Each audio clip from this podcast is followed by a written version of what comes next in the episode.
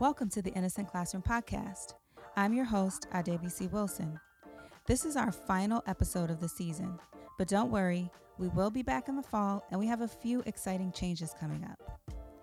Our guest on this final episode of the 2017 2018 academic year is Angie Peschel, Curriculum and Instruction Director for Mounds View Public Schools. Angie shares with us her learnings about the importance of relationships as a coach and a teacher. She also shares about why Mounds View Public Schools chose Innocent Classroom, the time challenge, how Innocent Classroom supports the Mounds View Equity Promise, and how kids have to be the focus in order for us to see shifts in academics. I hope that you enjoyed listening to Angie as much as I enjoyed interviewing her. Angie, thank you so much for joining us for the Innocent Classroom podcast today. Our audience would love to hear who you are and where you come from and what you do. So, could you tell us a little bit about you and your background? Sure. Thanks for coming out and giving me this opportunity. Love talking about Innocent Classroom. Um, so I started in the classroom, and I was a person who was always going to be just the best teacher that she could be. Um, English language arts teacher. Started out in a uh, ninth grade classroom and learned a lot about what I didn't know about teaching, and specifically about how um, being a teacher is different from making sure all kids can learn. So it was very important for me to change my my approach to think about each of the individual students in my room and not just um, my class as a whole. So as I continued to learn about teaching in that way, it really um, allowed me opportunities to take on some leadership positions, to look at some of the professional development that was being offered in different places that I was um, teaching in. Um, so I started in Forest Lake, taught there for a while, went on to Henry Sibley High School for some time, and then ended up in Mounds View um, back in 1998 as a classroom teacher uh, and really looked at ways of supporting um, as a teacher leader supporting my colleagues and really meeting the varying needs of students in the classroom.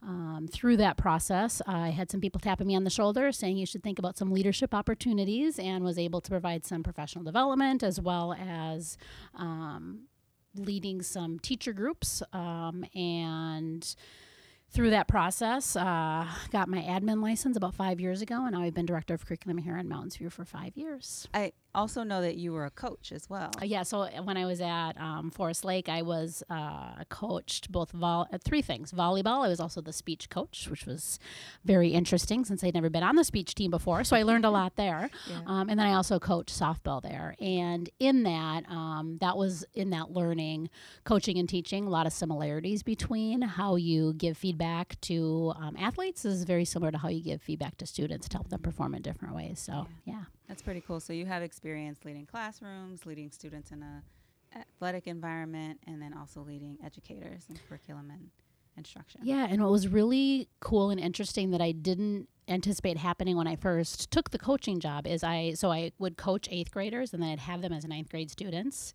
Mm-hmm. And the relationship that I had built with those ninth grade students or those eighth grade students as a coach. Mm-hmm once I got them to the classroom, they would go to the moon and back, mm-hmm. right? Because, right?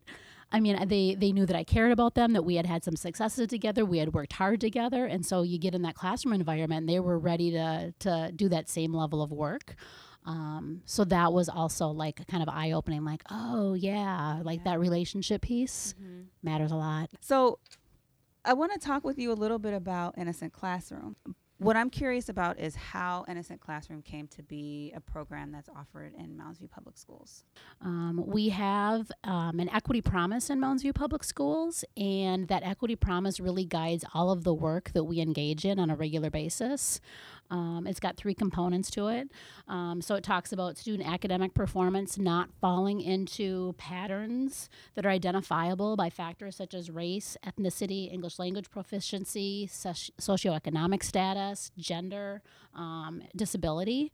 Uh, second part of that is that we have programs and services in place to ensure that race, class, and disability don't predict student success in Mounds View Public Schools.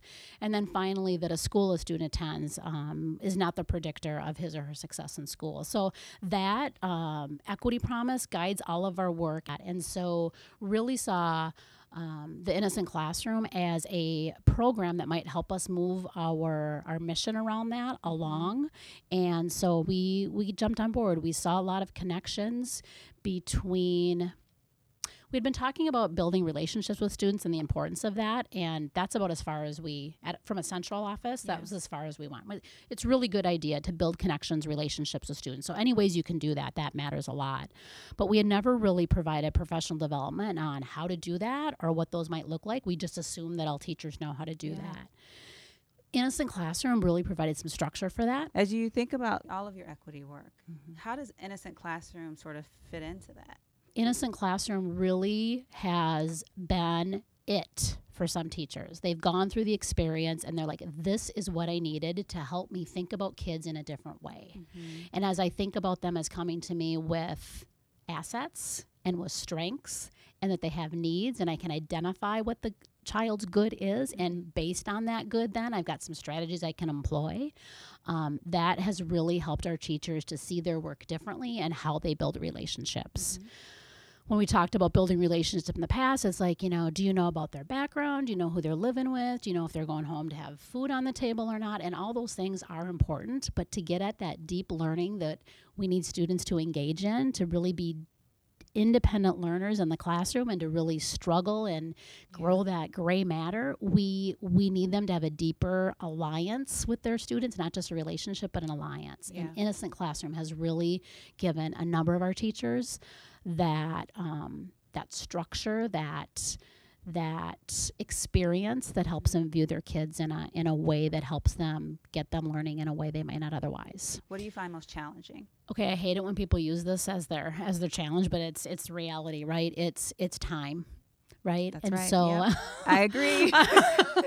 and life, right? right and unfortunately you can't make more time but Yeah. um you know it does take time for peop teachers to be able to get together to really problem solve around a student and identify their good and figure out what it's going to be you know what, what it's going to take to help move this student um, and that takes time to do that. And so how do we help um, create spaces for that to take place Yeah. instead of having teachers say, you know, well, I've got to get to my all of my standards, and if I don't, then you know, there's going to be trouble. Well, no, no, actually, take time to get to know the kids, Yep. right? And so, so creating that allowing Mhm. time for that. And it's okay if you don't get to all the standards because the standards you get did get to, they're going to know. They're going to be able to knock it out of the park around Yeah. that. So, again, I hate to use that as, but that really is the challenge. And once teachers see value in that, then they'll make time for it.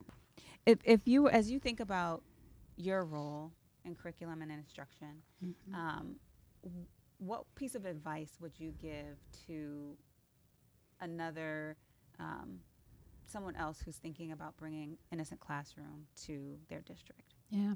So curriculum instruction feels very technical and uh, stuff standards oriented. Um, and that that stuff does matter, but it doesn't matter until we can help support teachers in seeing kids in different ways and really supporting them and making those deep developing those deep relationships with with their students. Curriculum instruction doesn't matter until you've got relationships. Right. Yeah. So, um, so it's core to the work. I mean, it's really the foundation.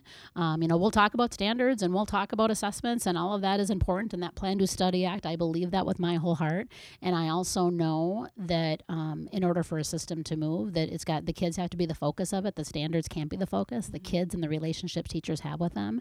That's where you're gonna. That's where you're gonna see shifts Yeah. in in how students are performing in your district. Well, we learn better from people who we believe care about us. Exactly. Yeah. Yes, for sure. yeah. I mean, you know that firsthand being a coach and and then a teacher and seeing that relationship play out in the classroom. yeah it's amazing when you've got you know what well you just think about your own personal life like those people who have relationships you'll do things for them that you never otherwise would right and in the classroom and kids are going to trust you like you might fail at this but you know what you're going to learn from it and they need to trust that failing isn't going to feel good but i'm going to come out on a better place on the other side of that i mean Yeah. you've got to have relationship in order to get kids to really um, believe in you believe in you and believe in themselves Absolutely. right Absolutely.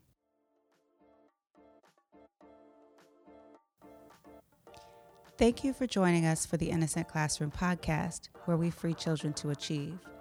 If you have any thoughts, comments, or feedback, please contact me at adebisi at innocenttech.com. That's A D E B I S I at innocenttech.com. Follow Innocent Classroom on Facebook and Twitter, and follow Innocent Technologies on LinkedIn. To learn more about Innocent Classroom, visit us at innocentclassroom.com.